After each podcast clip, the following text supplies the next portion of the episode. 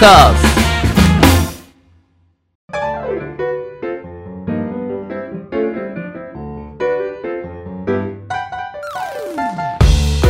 リスナーの皆様ご機嫌いかがでしょうか？E スポーツキャスターの R です。そしてアシスタントの中村優香です。今週もよろしくお願いいたします。よろしくお願いします。さあ収録日今は8月なんですけれども、はい。学生さんは現在、まあ、夏休みということでね。お休みを満喫されているんじゃないかなと思うんですが皆さん生活リズム狂ったりしてませんか？どうでしょうね。R さん楽しいことたくさんありますからね。ね誘惑が多いですけど。昼夜逆転っていう意味ではもうはちゃめちゃですよ。ずっと。はちゃめちゃですずかっとはちゃめちゃですよ。はい。この前なんてもうご飯食べるのとトイレ行くのと寝るの以外ずっとテラリアやってました。配信しながら15時間とかになってて配信時間が。えー、15時間ぶっ続けでってことです多分8時間やってちょっと休んで7時間とか。ちょっとわわけわかんないことになっててはい。あやってんねって思いましたね。どっぷりですね本当に。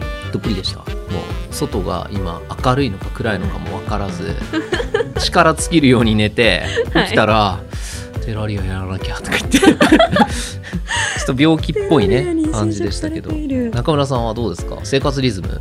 私はもう同じくもう食いまくりで。えそうなんですか？はい。すごいちゃんとしてそうなイメージです、あ本当ですか？うん、朝ちゃんと食べてちょっと運動してで昼もちゃんと食べて。うん。そんなことないですか全然そんなことなくて、はい。朝の4時くらいにあよしおじいちゃん？早すぎじゃないですか？ー寝るんですよ。あ寝るんですか？寝あなるほど。ダメ人間ですね。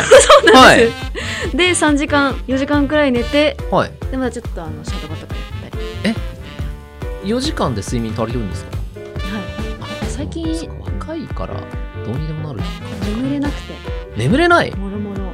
なんでですか？なんでですかね？なんか悩みはありますか？大丈夫ですか？多分、うん。ゲームとちょっと関係ないんですけど、はい。朝散歩にはまってまして朝朝の4時に寝て、ではい。3時間4時間後に起きて朝の8時くらいに、で朝散歩をするんですね。お。でそうするとなんか幸せホルモンみたいなものが出て活発的になれるよ。意識高そう。うんそうなんですよ。でそれでうん朝散歩するとなんかすごい無敵になった気持ちになれるんです。えなんか一日今日もやってやるぜみたいな。えいいですね。で多分なんかホルモン？ホルモンって言うんですか、まあ多分あの太陽日光浴びるのいいことですからね、はい。うん。でそれでなんかますます寝れないじゃないですか。34時間しか寝てないのに朝散歩して無敵になって。そうなんですよ。どうするんですか？無敵になって、い。よっしゃさシャドバするぜみたいな。でやるぜ。あ無敵になってシャドバするんだ。せっかちゃん可愛いなとか。あ確かに。そうなんですよ。なので昼夜逆転してる方にはですね、はい。ぜひ朝散歩をおすすめしたいなと思う今日この頃です。ちゃんとご飯も食べられるんですか？食べてます。はい。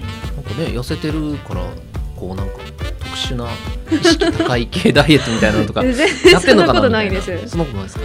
そんなことなくていやお互いはちゃめちゃなそうですね。生活リズムですね。ね好きなことをして生きるというか、うん。フリーランスなねお仕事をするとちょっとね時間の概念っていうのが外れちゃいますよね。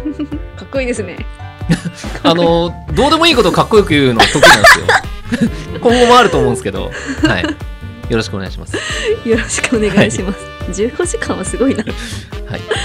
さあ、それでは中村さん、このゲーマーの流儀とはどのような番組なのか、初めて聞くリスナーの皆様のためにもご説明のほどよろしくお願いします。はいゲーマーの流儀とはどんな番組かと言いますと e スポーツ実況のパイオニアと言っても過言ではない R さんからゲームにまつわるニュースの解説や最新情報ゲーム人生で学んだことなどなどさまざまな角度からゲームの魅力楽しさをお伝えいただく番組となっておりますトーカーズそれでは、早速、ゲーマーズニュースから行ってみましょう早速参ります。最初のニュースです。マイクロソフトのテクノロジーがゲーム業界にもたらすものとは？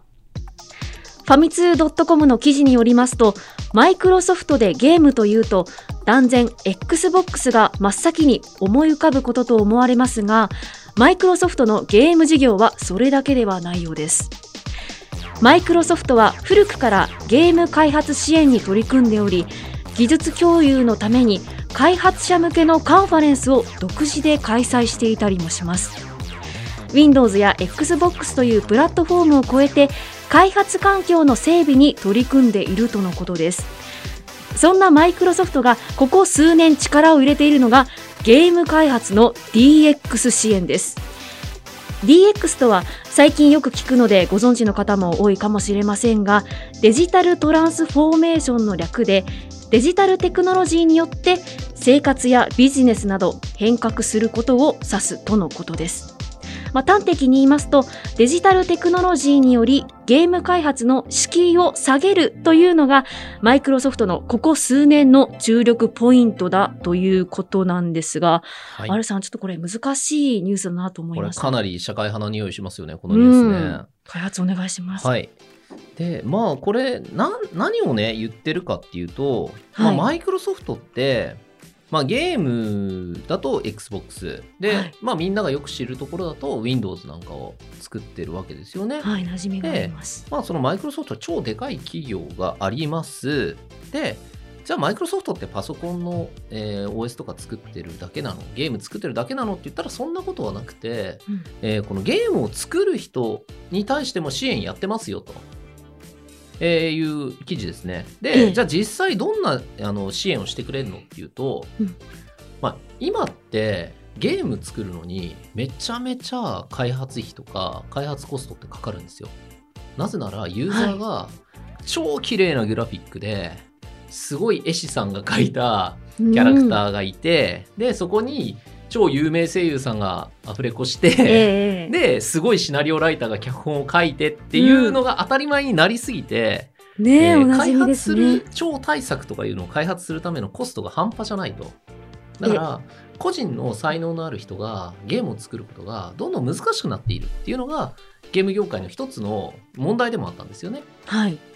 なので、えー、このマイクロソフトが、じゃあそういうゲームを作りたいよっていう人に対して、我々は支援しますと。我々の持ってる技術開放しますよっていうことで、まあ、このデジタルトランスフォーメーション、えー、よくわからんが、簡単に言うと、はい、簡単に言うとですね、あのコロナでみんなテレワークになったじゃないですか。ええ、で、今まで会社にみんな集まって、顔を付き合わせてやってたことを、なるべくパソコンからできるようにしようよみたいな。あのデジタルのこう仕組みを使って例えばえ Zoom 会議とかって一つのデジタルトランスフォーメーションだと思うんですよね。はい、Zoom も。はい。時間を決めて、えー、みんな家から集まって会議をする。でも、えー、会社に行って会議をするのと、まあ、ほとんど変わらない効率を出せるじゃないですか。っていう、えー、デジタルを使ってどんどん効率化していくっていう流れを、えー、していく中でゲーム開発にもそれを当てはめましょうと。えー、いうところで、まあ、このゲーム開発の敷居を下げるっていう、えことが目的。ええ、なんでそんなことをするかっていうと、より良いゲームを、うん、えー、このように生み出すため、えー、より良いゲームを作れる才能を発掘するためには、やっぱりこういうことをしていかないと、もうね、あの、初めからお金がある人とか、初めからコネがある人しかゲーム作らなくなっちゃう。そうなると面白いゲームなんて生まれないじゃないですか、うん、みんなが持ってるアイデアをゲームに反映できた方が絶対面白いあのゲームってできるはずなんで、ええ、まあ、そういった部分に対してマイクロソフトが、えー、やってますと、まあ、簡単な話でまた言うとマインクラフトってあるじゃないですか、はい、いわゆるサンドボックスと言われる、うん、まあ、さっき言ったあのテラリアなんかもそうなんですけど何やってもいいですよみたいなこう空間があってで、そこで好きなことをやるっていう中で、割とこう回路を使ったり、こうなんか自動装置みたいなのを作るんですよ。はい。ここに、あの敵が来ると、マグマが流れて、で、敵が落としたアイテムとお金を勝手にこのボックスが吸い込んで、宝箱に集めてくれるみたいな、そういう装置とかって作れたりするんですよね。ええ。で、そういうのを使って、まあ、結局プログラミングの基礎みたいなものを学べたりするんですよ。マインクラフトって。えー、ゲームでですか？ゲームで。すごい。はい、だから、えー、学校教育とかでマインクラフトを取り入れてる場所っていうのもあったりするんですよね、今。え、今ですか？学校っていうと。学校でマイクラが遊べる。いや、なんで合法的にゲームができる 学校で。素晴らしい。え、それで単位がもらえたりするんですよね？へえ。そう。っていうのが、割とあの、今の時代って当たり前になってきてると。うんいうところもあって、まあ、その裏にはこういうマイクロソフトがね、うんちゃんと自分たちの技術っていうものを還元してますよ。で、そこからさらに、えービジネスの効率化をしたりとか広がりを見せていくっていう動きがありますよという、えーざっくり言うとそんなお話です、ね。なるほど技術共有するってマイクロソフトさんかなり太っ腹じゃないですか？そうですね。まあでもそれって結局、なんですかね、与えたものに返ってくるじゃないですか。世の中って。先に与えた人って、与えたところから後になってもっと大きなものを返ってくるっていう仕組みを知ってるからうん、与えてたりする。先を見越しての教訓。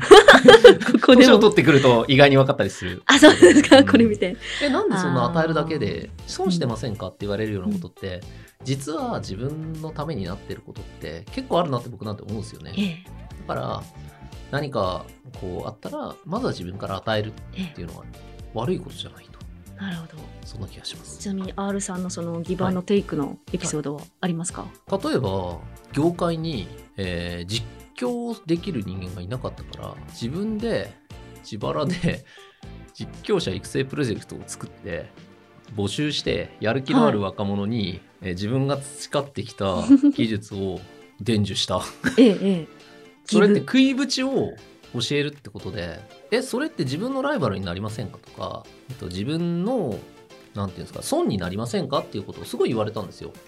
だって自分の仕事をその人その子に取られちゃったら困るじゃないですかって言われたけど、でも自分、まあ僕からすると、もし俺が、なんか飛行機が墜落したとか、交通事故にあって死んでしまった時に、多分業界のイベントが回らなくなるような状況だったんですよ。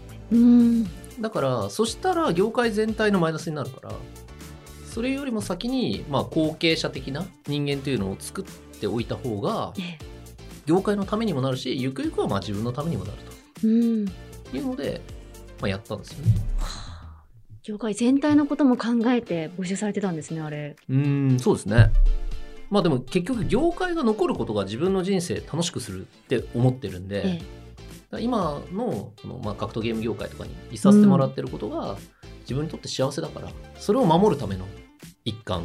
えうん。だから目の前のことだけ見ると与えてるだけに見えるんだけど、まあ、結局自分が与えられてるっていう。なるほそんなお話を、どテイクもあったって話なんですね。そうです。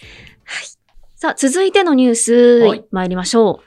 鉄拳7、400人以上のプレイヤーへのバン処分を発表。不当な処分が行われたと主張するプレイヤーもいるとのことです。はいゲームスパークの記事によりますと、バンダイナムコエンターテイメントより発売中の格闘ゲーム、鉄拳7で、8月3日に配信されたアップデートに合わせ、400人以上のプレイヤーへバン処分を行ったことが明らかになりました。本作でプロデューサーを務めるマイケル・マーレー氏によると、今回のバンは、ランクマッチにおけるチートツール使用疑惑や不正のランク上げなど、ユーラの規約に違反している疑いのあるアカウントが主な対象になっているとのことです。ただし、不当なバンを受けたと、えー主張するプレイヤーもいるそうなんです。400人も。はいそうですねまああのーゲームがオンライン化していくとズルをするやつが生まれるなぜなら、えー誰も見ていないからといううん至極、あのーシンプルなええ理論が、まあ、この「鉄拳7」というゲームでも起きましたと。はい。でこのいわゆるですねチートツールというのは、まあ、分かりやすく言うと相手の攻撃が来た時だけ絶対ガードしてくれるとかうん。相手が投げに来た時に絶対投げ抜けが出るとかっていう、えー何かのこう行動に対して絶対に何かの行動で、えー返すみたいなのが割とこの格闘ゲームにおける、えーチートツール。ええ。いわゆるズルのやり方なんですけど、うん。不正のランク上げとかもね言われてますけどこれって別に鉄拳だけの問題じゃなくて、まあ、オンライン化していくゲームがオンライン化して e スポーツが広がっていけばいくほどこのチートと言われるズル行為に対してどうやっていくかっていうのがあのもう命題になっていくはい。話だから、うんまあ、あの興味深いなと僕は思うんですけどええ。結局メーカーさんが今回400人バンしましたっていうことでメーカーさんからしてもプレイヤーをバンするのって超リスク高いんですよリスク高い。リスク高いです。はいもし、あの、善良なプレイヤーをバンしちゃったら、うん、そのプレイヤーが今って SNS とかで、俺は何もしてないのにバンされたって、声を大きくこう、訴えることができるじゃないあですか。あはい。そしたら、ああ、じゃああのゲーム作ってる奴らは無能なんだねって言ってみんなやらなくなっちゃった。あーそこで評価がうん下がる可能性もあるんですね。そうなので、えーまあ、一番最後にね不当なバンを受けたと主張するプレイヤーもいるようですということで、うん。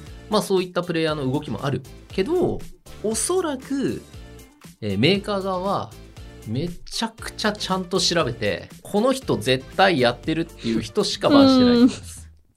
あの、ちなみになんですけど、うん。本当に慎重に、うん。あのー判断をされたらしくですね、はい。しかも複数人でこううん確認をして、うん。この人は罰処分っていうふうに一応決まっている決,、ま、決めたということです。そうですよね。あのどのメーカーさんもやっぱプレイヤーバンってやりたくないですよね。いろんなゲームにあの関わらせていただいて結構そういう話題をねめあの開発の方と する時もあるんですけど。あ、やっぱ出てくるんですか？出てきます出てきます。でもなるべくはメーカーとしてはしたくないからええ。ギリギリまで見逃すんだけどでも本当に他のプレイヤーに迷惑をかけてそのプレイヤーたちの行為があるからプレイヤーが減ってるみたいなうん。状況になるとやっぱりバーンせざるを得ないですよね。え。っていうのがやっぱりあの鉄拳においてはひどかった。ひどいと見られたっていうところがあった。からまあ今回のねバンになったバン処分になったんだろうなと いうところですけどまあでもねこれね格闘ゲームに関して言うとええ。コミュニティの歴史が長いんで、昔のゲーセンからこれはないっしょとかこれはあるっしょとかっていう、はい。えー格ゲーマー、えー価値観みたいな格ゲーをやってる格ゲープレイヤーモラルみたいなのがあって、はい。まあ、要するに、えーゲーセンにいた人たちってむちゃくちゃな人が多かったんですよ。だからうん。ある程度のことは許そうよみたいな。だって昔もっとひどかったじゃんみたいなのがあってえ例えばもうむか負けてムカついて台バーンって叩くとか っていうのはもう可愛いもんなんですよ。えそれで可愛いもんなんです。か昔はあの向こう側から灰皿がこう飛んできたりとか 怖い怖い。あの吸い殻満載の灰皿が飛んできたりこうやってやってたら勝った瞬間台がグワッと押されたりとか。傷害罪だよ。もうねあのー多分中村さんの想像ができないような、はもう動物園だったんですよ。ええ。ゲームセンターって。動物園だったんだ。動。物園だったんですそう はい。であの世の中の学校の先生とかはゲーセンなんて行くんじゃないと。あんなところは不良のたまり場だっつって、まあ、割と社会のはみ出し者な人たちがこう集まってた場所でもあった、けどねやっぱめちゃくちゃ面白かったんですよねそれが。あ、それがですか？もうその動物園が超楽しくて 僕なんかはもう動物園か通っちゃった方なんですけど。入院してた。入園してたから、もうバリッバリ尖ってたんですよ。自分も。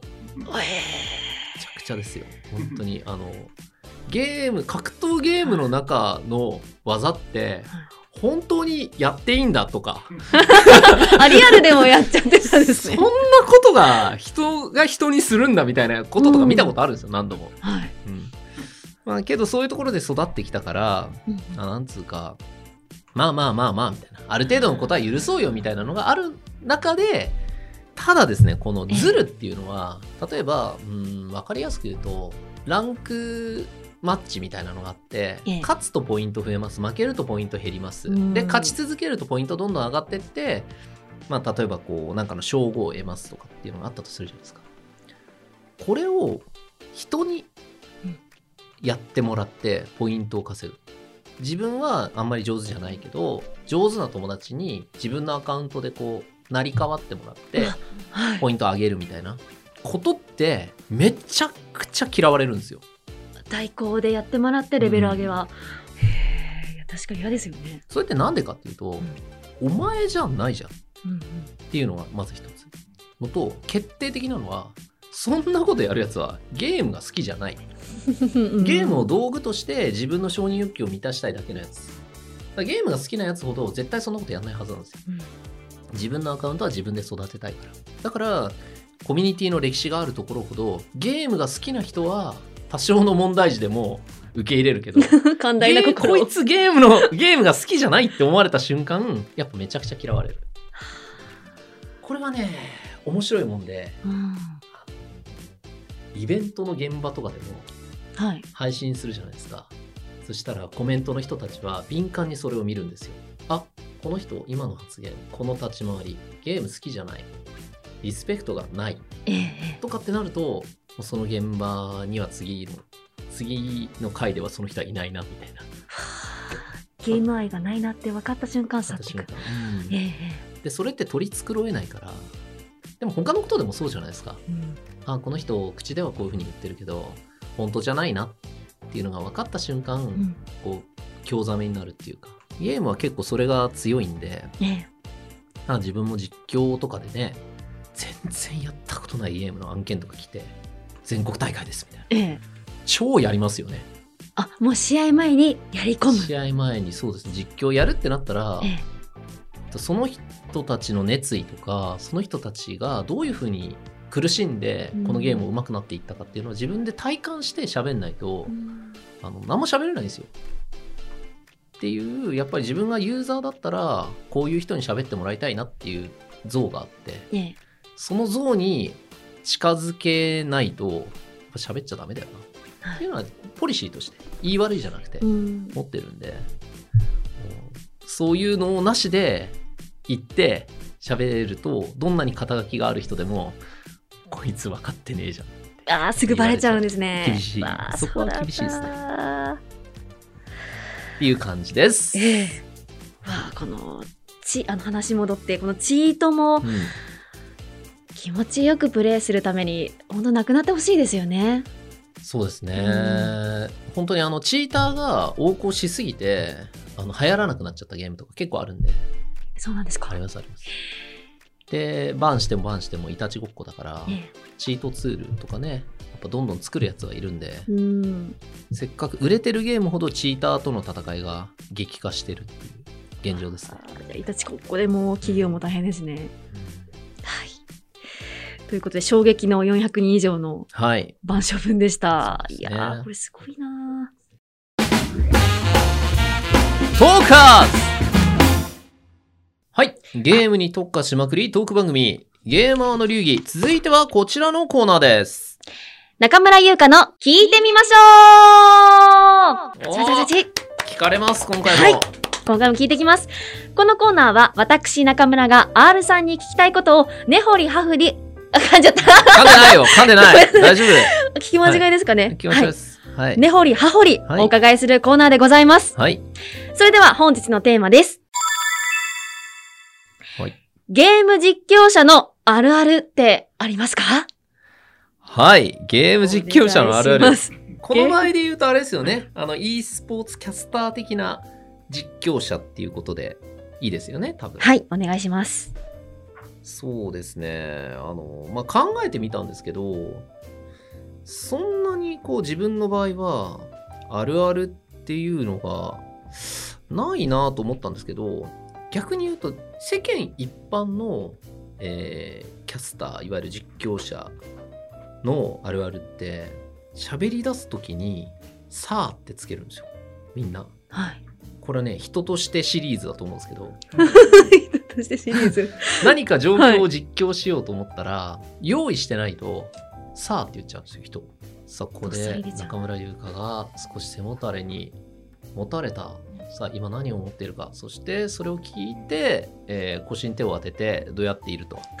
いやいや、どさあ、ここで顔を 表情までこの、で、こう、何かを言うときに、さあ、さあって言っちゃうのって、ええ結構その、実況あるあるで、うんこのさあをが耳障りになっちゃうんですよね。あの聞いてる側が。うんだからこのさあに対してどういう風にするかっていうのはゲームの実況をやりたい人はポイントになると思います。お、ゲーム実況始めたい方、そうですね。さあがさあ。多くなっちゃうこのさあをどうするか。えどうすればいいんですか？ついつい出ちゃいますけどね。ついつい出ちゃいます。自分もそうなんですけど、言っちゃうときは言っちゃうんですよ。でも、そのさあをどれだけ感じさせないかだと思うんですよ。おこれね、発想の逆転で、さあを言わないって意識すると、実況のリズムが崩れる。うん。じゃあ、さあを言わないはしない。さあを言ってもいい。っていうのを決めた上でじゃあ言った「さあ」をどれだけ相手に聞こえさせないように言うかはい。っていうのを、えー僕はえー考えました詰めましたお、うんはいだか。ら詰めた結果が。「さあ」を「さ」とか聞こえないぐらいの声で「さ」「さ」とかって言うんですよ、うーん。えー声を張りながら「さあ」の部分だけ声を張らないで言うとかっていう感じで、えー、と上手にこの「さあ」を消すええ。えーように相手聞いてる人に耳障りにならない「さ」を言えるようになるが一番近道かなって僕は思いましたね。なるほど。その出始めにさあが出るなって気づいたのははい、いつですか？あでも結構早かったですよ。えっと、自分の実況を聞いててすごい嫌な気持ちになったんですよ。あーこいつさあさあ言ってんなと思って。で、すあの基本自分の実況の、えー基準って一番の視聴者というか聴衆者自分なんで、自分が一番厳しい目で聞いてえ全然ダメじゃんみたいな 感じで反省してえ。はい。っていうトライアンドエラーを繰り返す中でさあは一番初めに嫌だなって思った部分でしたね。自分で反省会してさあが多いぞってなったん多いぞってですね。なりました。それでどれくらいで改善はされたんですか？自分で気にならなくなったのは1年ぐらい意識してから1年ぐらいですかね。あでも1年かかるんですね。そうですね。実践の中でいろいろ意識しながらそうですね。やっていった時にあこういう風な、えー言葉選びとか喋り方をすれば「さあ」がいらないんだとか。うん、まあ、ちょっと分かりやすく言うと状況を説明した後に、えー知識を言ってその後にえー周りの情景じ今時間がどれぐらいで、えー体力がどれぐらいでっていう部分を言うとかうん。そういうのの組み合わせの順番を変えることで、さあを後回しにするみたいな。おお順番を変えてさあって入り口なんですよね。ドアなんですよね。だから、えっと、みんな初めに家を建ててくださいって言うと、ドアをつけすぎちゃう。だけど、え部屋を広くすれば、うん。ドアとドアの間は広がるから、さあの間が広がるっていう考え方で、あこの部屋をもっと広く作ればいいんだとか、は2階にするときにあの引き戸にすればいいんだとか、あ 面白い。ドアで全部考そういうえて。風な感じで、えドアをどうやって少ないお家を作るかみたいは。ない感覚で考えていったら、自然と減っていったっていう感じでしたね。すごい試行錯誤されてるんですね。そうですね。e スポーツの、e スポーツって考えの実況で飯を食っていこうと思った時に、うん。先輩がいなかったんですよ。そのゲームの実況やって飯を食ってる人が。ええだから、どこまで何をやったら、それがプロとして認められるか分かんなかったんですよね。自分で手探りでそうです、そうです。やっていかれだたから。から、ありとあらゆる思いついた。たことは全部潰して、はい。っていうのを毎日やるみたいな感じでした。すごいストイックだ。いさすが第一人者だなとえいえいえ。思いました。ドカス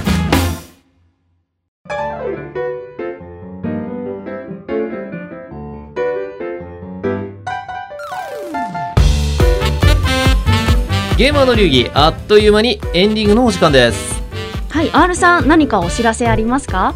はいえっとですね9月のこちら4日にですね、えー車のメーカーのアバルトさんってご存知ですか？サソリのマークの可愛らしい車のメーカーのアバルトさんがですね、えー主催のストリートファイター5の大会というのがありまして、えー去年から、えーアバルトさんがですね主催されてスコーピオンチャレンジという、えー大会名で、まあ、ちょっとあの変わった形で他の大会とは、えー一線を画すような大会をされてまして、えーそちらの方にですね今年も、えー実況として関わらせていただくというところで、えーこちらが9月の4日ですね、えーありますのでぜひよろしくお願いいたします。